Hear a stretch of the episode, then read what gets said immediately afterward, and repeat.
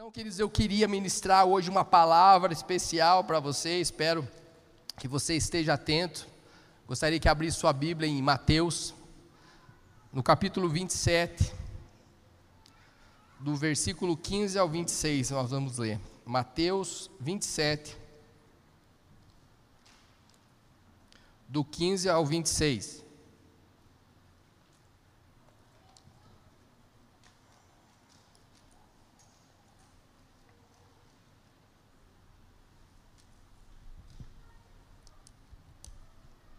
Vou ler.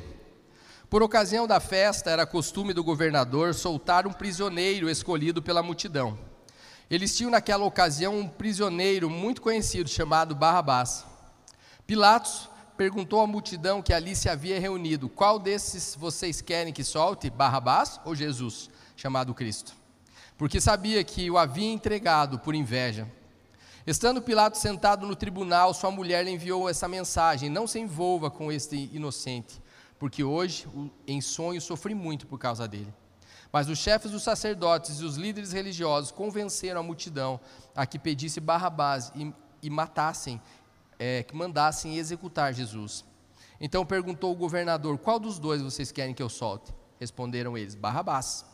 Perguntou Pilatos: Que farei então com Jesus, chamado Cristo? Todos responderam: Crucifica-o. Por quê? Que crime ele cometeu? Perguntou Pilatos, mas eles gritaram ainda mais: Crucifica-o.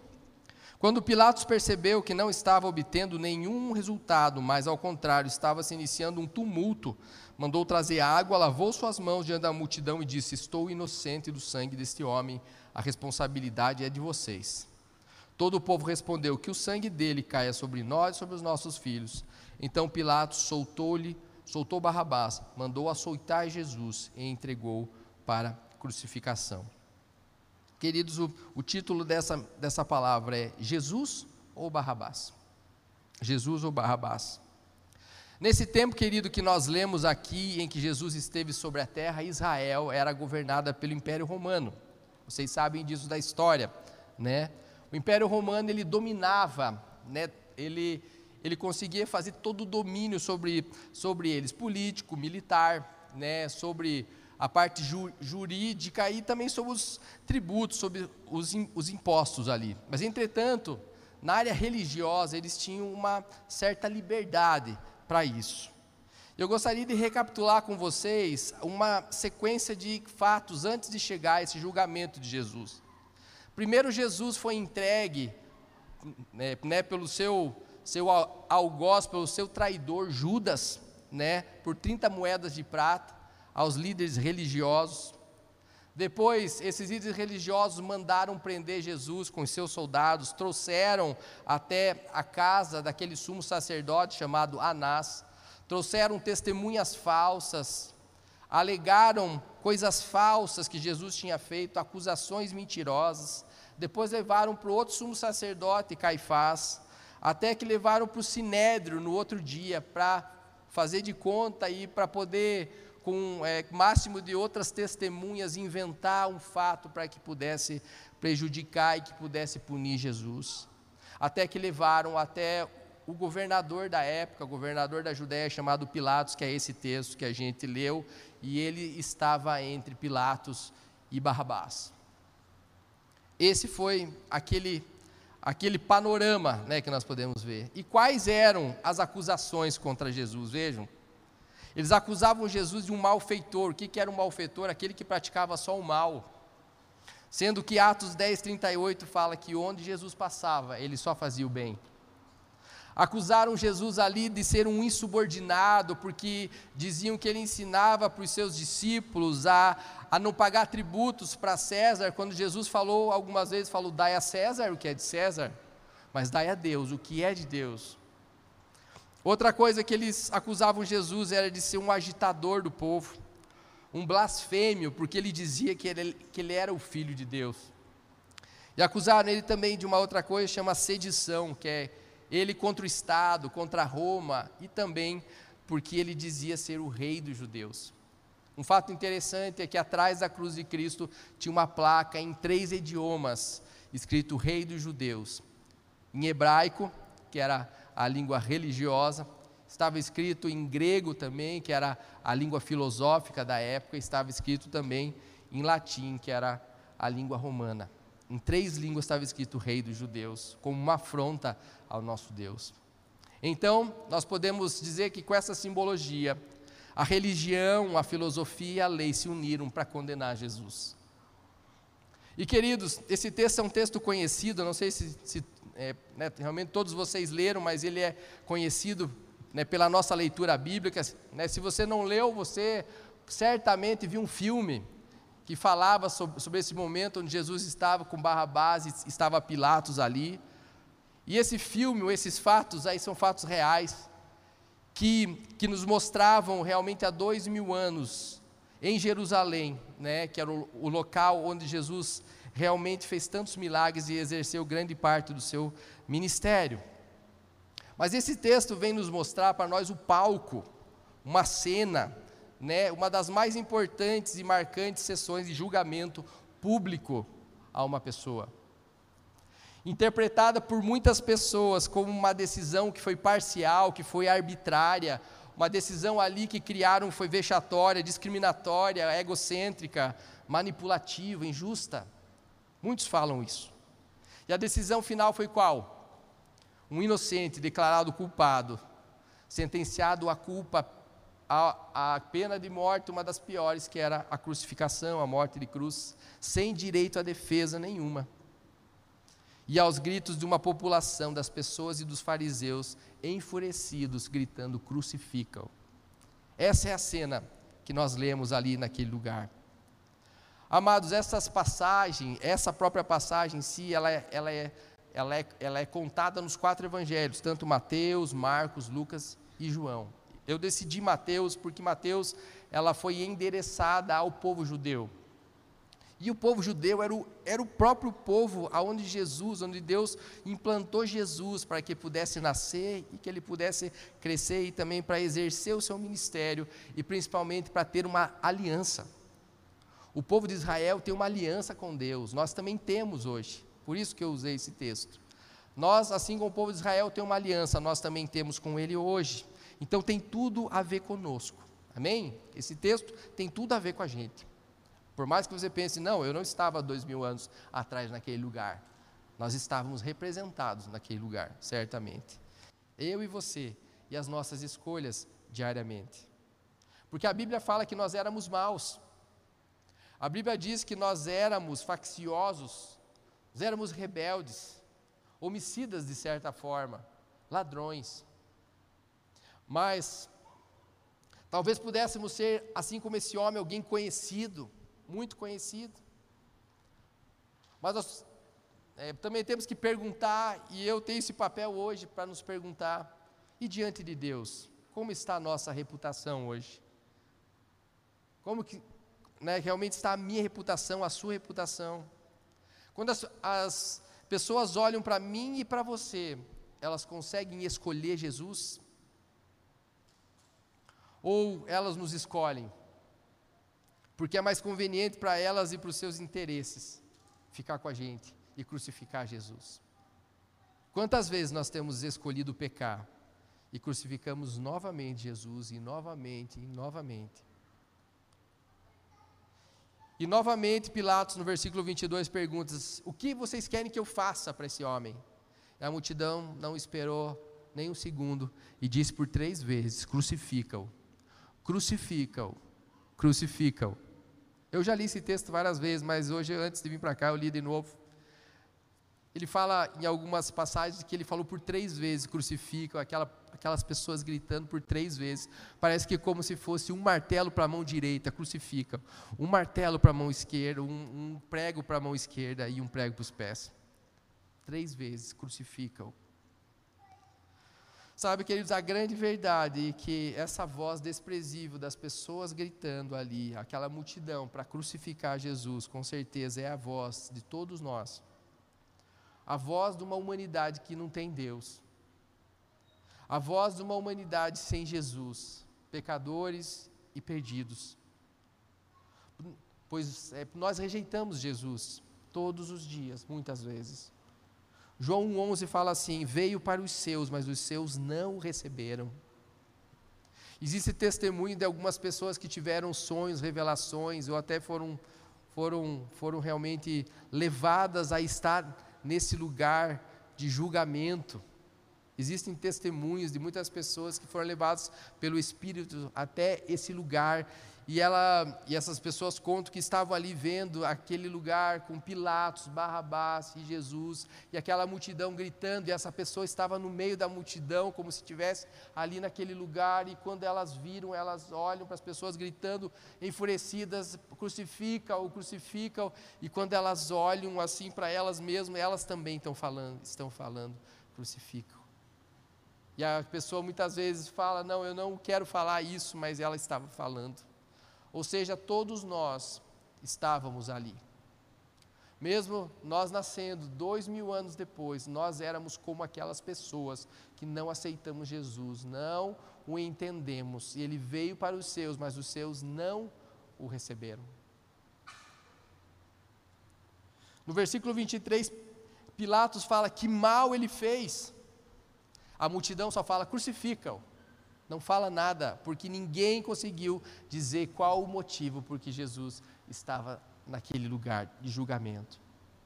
Apenas eles queriam exercer um direito deles de realmente é, né, colocar em prática esse livre-arbítrio que o próprio Deus que deu, em dizer: Eu não quero esse homem, eu rejeito ele, eu prefiro o homicida, eu prefiro o ladrão, eu prefiro o bandido. Escolhas. Deuteronômio 30, 19 diz assim: Hoje eu invoco os céus e a terra como testemunhas contra vocês, de que coloquei diante de vocês a vida e a morte, a bênção ou a maldição. Agora escolham a vida, para que vocês e os seus filhos vivam. Essa é a mensagem de amor que Jesus ele tem por nós. Existem duas escolhas né, na nossa vida todos os dias para todas as coisas: o bem ou o mal, a justiça ou a injustiça. Mas ali fala: escolham o bem. Escolham a bênção, não escolham a maldição, porque isso trará vida para vocês e para os seus filhos. Mas eles escolheram Barrabás. Para eles, estava sendo feito justiça através da escolha. Eles estavam achando que eles estavam sendo justos. Queridos, toda e qualquer tentativa minha e sua de fazer justiça do nosso jeito, da nossa forma, pelas nossas forças, são falhas. Nós precisamos de um Deus que nos ajude nessa vida. Nós precisamos de um Deus que ajude no nosso trabalho, um Deus que nos ajude na, na, na rua, na escola, na faculdade, em qualquer lugar, no, aonde a gente for. Nós precisamos de um Deus que nos auxilie a ser bom nas horas em que tudo fala para ser mal. Precisamos de um Deus do nosso lado para ser justo, aonde a injustiça paira naquele lugar e tudo leva, e tudo ao redor nos leva a cometer a maior injustiça da vida. E de repente existe um Deus na nossa vida que nos dá sabedoria, que nos faz ser justos, corretos, santos, amáveis, gratos.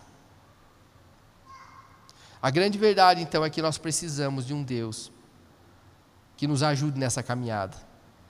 No versículo 24, quando essa multidão, ela entende ali que eles estavam talvez perdendo, né, que Barrabás talvez não fosse solto e que o próprio Pilatos estava com uma tendência a soltar Jesus, eles ameaçam Pilatos a mandar uma carta para César, que era o imperador da época, para tirá-lo daquele lugar que ele estava de poder.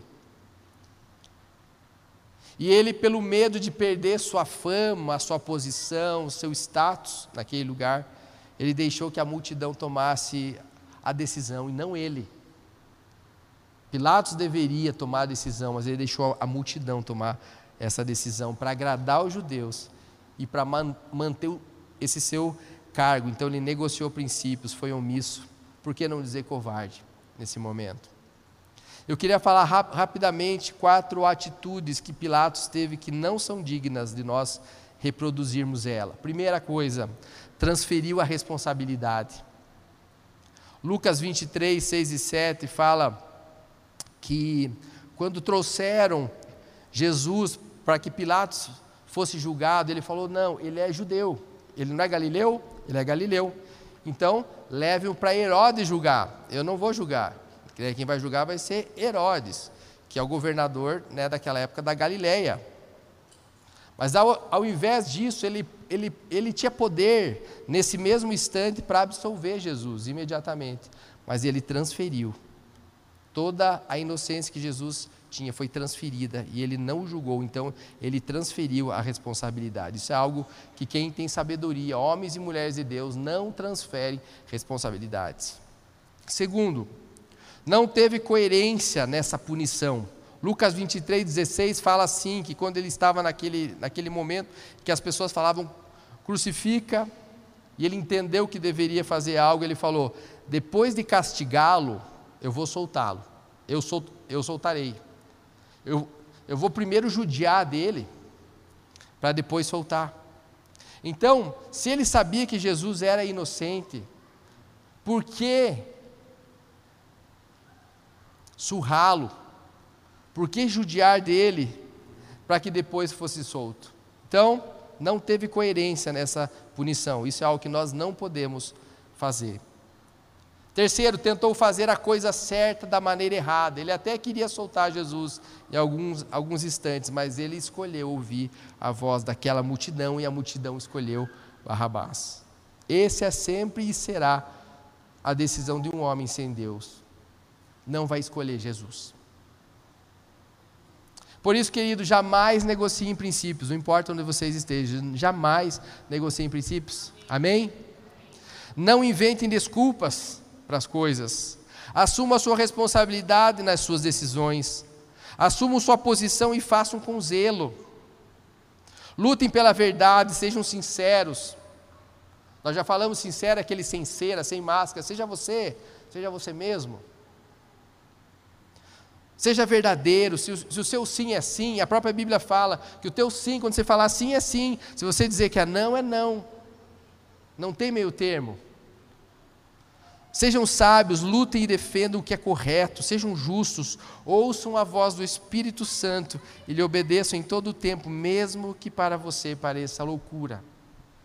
A voz de Deus muitas vezes é loucura para nós. Muitas vezes Deus fala umas coisas, fala, não, não pode, Deus, é isso mesmo. Obedeçam. Se Deus disse que é, vai ser. Obedeça em todo o tempo. Em quarto lugar, Algo que nós não devemos repetir, que Pilatos fez, tentou inocentar-se, lavando suas mãos. A Bíblia diz que ele tomou água, bem tranquilo, lavou suas mãos e disse que ele estava livre daquele sangue que seria morto, livre do inocente. Queridos, escutem algo. Se nós resistirmos a uma verdade, algo que é verdade, nós vamos ser levados a perder o nosso propósito. Nós vamos ser levados a perder uma, a, a, uma, há uma grande direção que Deus nos dá. Então não perca o foco. Se é verdade, siga até o final, porque Deus vai te levar ao propósito dele, à vontade dele. E, Pilato, e Pilatos, mesmo sendo a, a, é, avisado e alertado por, né, por sua consciência e também pela sua esposa, ele ficou cego e decidiu como a maioria, a conveniência. Nós também muitas vezes somos assim como seres humanos, passíveis de erros, nós podemos errar. Mas, entretanto, sabendo o que é certo se fazer, não nos dá o direito de fazer o que é errado, por qualquer motivo que seja. Se nós sabemos que algo é certo, e nós, por conveniência, fazemos o errado, esse é o grande problema. E Pilatos sabia o que era certo, mas ele escolheu fazer o errado. Hoje somos nós que temos essas decisões para fazer na nossa vida, escolher todos os dias, temos a oportunidade de escolher o certo ou o errado. Eu repito, escolha o certo. Existe uma frase, quando eu estava estudando e fazendo essa administração, eu, eu anotei. O povo escolheu o pior homem para ser livre da prisão, que era Barrabás. Mas Deus escolheu o seu melhor, que se chamava Jesus não apenas para substituir um homem perdido da morte, mas para libertar a humanidade inteira para sempre. Para sempre. Quem você escolhe hoje, querido? Jesus ou Barrabás na sua vida? Escolhe o que Deus tem e quer para você, ou você escolhe o que o mundo diz que é bom, ou você escolhe o que a multidão diz o que é melhor para você. Você faz a escolha, eu faço a escolha. No versículo 25 diz assim: Depois que Pilatos se eximiu da culpa, lavou suas mãos, a própria multidão gritou: Então tá bom, você lava suas mãos, Pilatos, pode ficar tranquilo, o sangue de Jesus que caia, todo esse peso sobre, sobre, sobre nós e sobre os nossos filhos.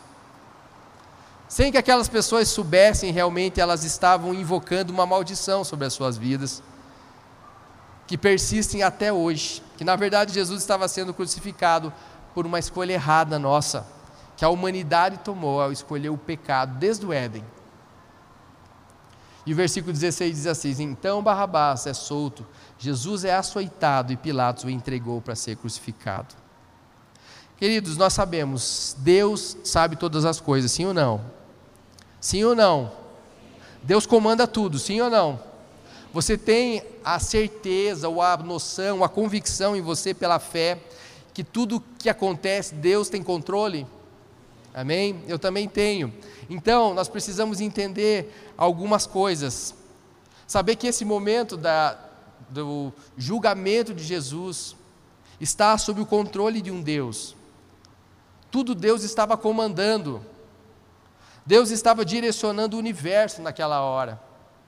E tanto as nossas atitudes hoje, boas ou atitudes más, são usadas para um propósito que Deus tem. Mesmo que nós achemos que estamos fazendo algo errado para alguém, Deus está no controle de tudo isso para transformar aquilo que era para ser ruim como algo para ser bênção. É assim que Deus faz. Se nós temos a ciência de que tudo que acontece na nossa vida, Deus tem o controle, então nós podemos falar que nesse texto, na verdade, né, que para o mundo parecia que os protagonistas principais desse julgamento eram Pilatos, o sumo sacerdote, os, os fariseus, saduceus, que quem matou Jesus, quem estava ali dando toda aquele, aquela injustiça ali naquele lugar, foi o povo. Ou foi Pilatos que estava decidindo a crucificação de Jesus, ou os soldados romanos. Não foi isso que aconteceu. Na verdade, nós estávamos diante do julgamento do tribunal de Deus, aonde aconteceu um júri na terra, mas que na, na verdade estava no calendário do céu para que acontecesse sob o controle total de um Deus que sabe todas as coisas. Amém? Na minha e na sua vida, tudo que acontece, Deus sabe. Deus tem o controle de tudo nas suas mãos. Ele pode até permitir certas coisas, mas é Ele que permite. E quando nós lemos aqui no versículo 26, a parte B fala: Pilatos o entregou para ser crucificado. Não foi Pilatos que entregou Jesus para ser crucificado. Nós sabemos que quem entregou Jesus para ser crucificado foi o próprio Deus. João 3,16. Porque Deus amou o mundo de tal maneira que deu o seu filho. Quem deu? Deus deu. Para que todo aquele que nele crê não pereça, mas tenha a vida eterna. Esse é o nosso Deus. E durante muito tempo, desde a minha adolescência, eu li esse texto. E algo que eu não entendia, na verdade, era uma, uma coisa interna a mim, um sentimento que havia. Eu pensava assim: tem injustiça nisso. Foi injusto tudo isso que aconteceu. Como que as, essas pessoas que, que, é, que estavam ali estavam fazendo isso com Jesus? Mesmo sabendo o final da história, que tudo isso foi para levar Jesus para a própria cruz e para ter vitória. Era algo que mexia comigo. Por que eles estavam fazendo isso com Jesus? Jesus não merecia aquilo. Mas com o entendimento espiritual, com os anos e com a revelação que a gente começa a entender quando a gente lê a Bíblia debaixo da instrução de um Espírito Santo que revela coisas para nós, me fez conhecer uma nova realidade daquele momento tão linda quanto a cruz de Cristo. Porque o que Jesus fez na cruz foi lindo. Foi feio a imagem, mas a, o que aquilo significava foi lindo, foi maravilhoso. E esse julgamento, eu comecei a pedir para o Espírito Santo: o que é isso? O que significa essas palavras? E algo lindo que aconteceu, né, que o significado disso. Eu queria que o louvor pudesse subir também aqui. Eu queria que você prestasse atenção nisso. A resposta do que aconteceu ali estava sob o significado da palavra Barrabás. Porque sabemos que na própria é, Bíblia, no aramaico, essa palavra bar, né, de Barrabás, bar, B-A-R, significa o que? Filho. Então, quando nós lemos na Bíblia, é, Bíblia Bar Jonas é o que? Filho de Jonas. Bar Timeu, filho de Timeu. E Barrabás, Bar Abas, filho do pai, filho do paizinho. É isso que significa. Se vocês forem ver em qualquer dicionário bíblico, vocês vão ver que Barrabás significa Barabas, filho do papai. O que, que significa isso? O que, que é isso? O que, que significa para nós? Que até no nome Barrabás, Deus estava controlando. Até o nome está naquele lugar, Jesus, o filho do pai, do papai, do lado para ser julgado com o Barrabás, filho do Aba. Os dois estavam naquele lugar, então até o nome daquele homem foi orquestrado pelo próprio Redentor. E aquele Barrabás que era mal como nós, era, foi condenado, era culpado, era um pecador, ele ia se tornar livre, e aquele homem representa eu e você que ia se tornar livre, era culpado, mas ele ia se tornar livre porque encontrou o verdadeiro filho do Pai. Encontrou o verdadeiro Aba e esse era o único que poderia fazer algo para ele. E nós sabemos que nós estávamos perdidos, mas quando nós o encontramos, encontramos Jesus, nós tivemos a oportunidade de for, sermos libertos sermos livres de uma maldição, sermos livres do pecado, por causa que nós o encontramos naquele lugar. E o verdadeiro Abba, o verdadeiro Filho do Pai, que é Jesus, assumiu o nosso lugar para que nós um dia fôssemos livres e perdoados de todos os nossos delitos e da nossa condenação. Então Jesus vem assumir não somente o lugar do Barrabás, mas Jesus, o Yeshua, o Yeshua HaMashiach, seria sacrificado naquela cruz em substituição a todos os filhos do papai. Por isso que Barrabás simbolizava eu e você. Era para nós sermos condenados. Aquela cruz foi feita sob medida para todos nós. Mas nós encontramos, em nosso caminho entrou alguém chamado Jesus, o Filho de Deus, aleluia, enviado nesse mundo para transformar toda e qualquer situação e para nos fazer livres. Nesse caso, Barrabás, o impostor, eu e você, foi livre para que Jesus, o sacrifício, o substituto de Deus, o sacrifício vivo, o único santo, fosse nos substituir e entrasse no nosso lugar. Queridos, eu e você estávamos no tribunal de Deus. Não tinha, não tinha mais saída para mim e para você. A Bíblia diz que todos pecaram e destituídos estão da glória. Todos nós, sem Deus, sem Jesus, estamos fora desse lugar. O que resta para nós é só a condenação, é a morte eterna, o inferno. Mas Jesus, pelo seu amor, envia o seu Filho. E através do seu Filho Jesus, nós o encontramos, se nós quisermos, lógico. Nós temos a oportunidade de encontrá-lo e ele está aqui essa noite. O Filho de Deus, o Filho do Papai, do Abba, Jesus, vem encontrar eu e você. E é muito interessante no versículo em Mateus 16, 21, fala assim: Desde aquele momento, Jesus começou a explicar aos seus discípulos que era necessário que ele fosse para Jerusalém e sofresse muitas coisas nas mãos dos líderes religiosos, dos chefes dos sacerdotes e dos mestres da lei, e fosse morto e ressuscitasse no terceiro dia. E Atos 8:32, ele foi levado como ovelha para o matadouro, e como cordeiro mudo diante dos tosqueadores, ele não abriu sua boca, mas sobre ele e nele estavam a justificação de todos. Nós só somos justos, somos transformados em injustos a justos por causa de Jesus. Por causa da morte de Jesus, da crucificação de Jesus, mas hoje a Bíblia diz que nós precisamos de uma atitude nós precisamos aceitar esse Jesus, declarar em meio às pessoas e ao mundo que eu acredito em tudo aquilo que ele fez. que eu creio que Jesus estava naquela cruz e ele realmente me libertou, porque eu não tinha saída. Porque nós não tínhamos saída, mas esse Jesus ele nos libertou. Mas hoje eu preciso não dizer sacrifica-o, ou crucifica-o, crucifica-o, crucifico, mas dizer eu aceito, eu aceito, eu aceito na minha vida.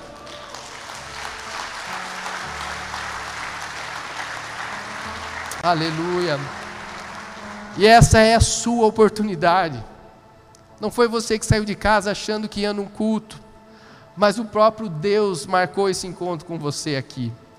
Tenho certeza disso e te conduziu a estar nesse lugar. Então, eu queria fazer uma oração, queria que vocês se colocassem em pé.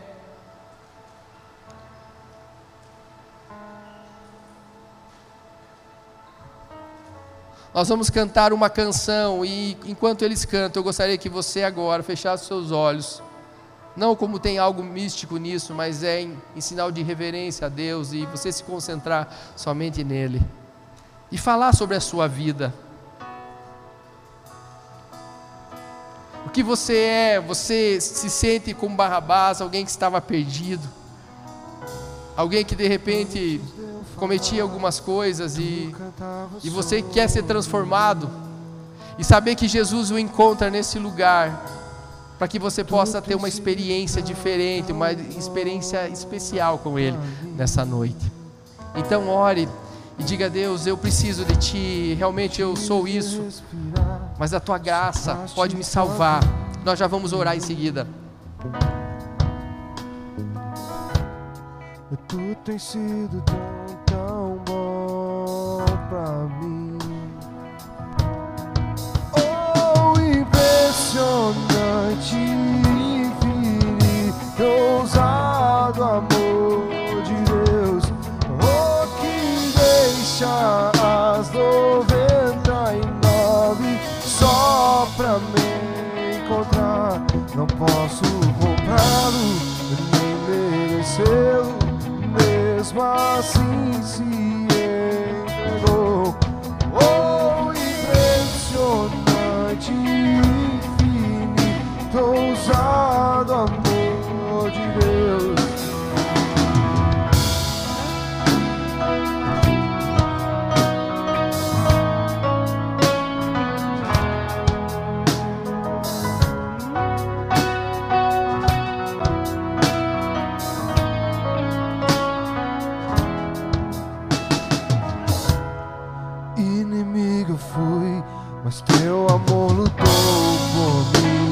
Aleluia.